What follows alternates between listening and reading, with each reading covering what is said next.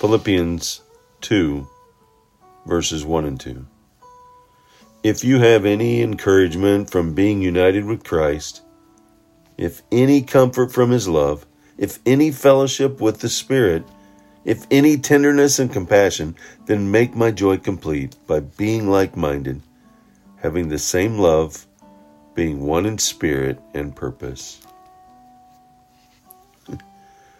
One spirit, one purpose. Have you felt the love of Christ? Have you been united with Christ? Have you had the fellowship with the Spirit and comforted by His love? Many people, even Christians, live only to make a good impression on others or to please ourselves.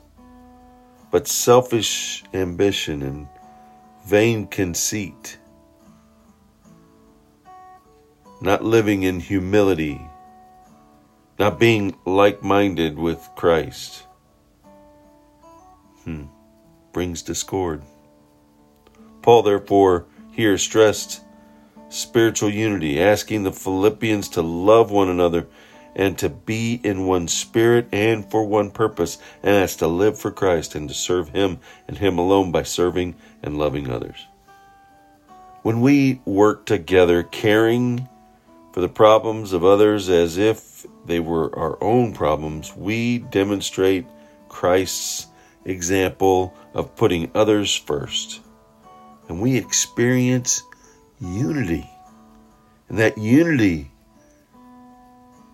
shows love to others and draws others in.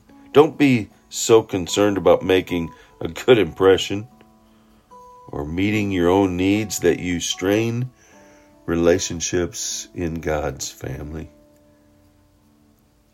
Being united with Christ means that our desires, our wants, our needs come second for our fellow brothers and sisters as well as those outside the fold, outside the followers of Christ.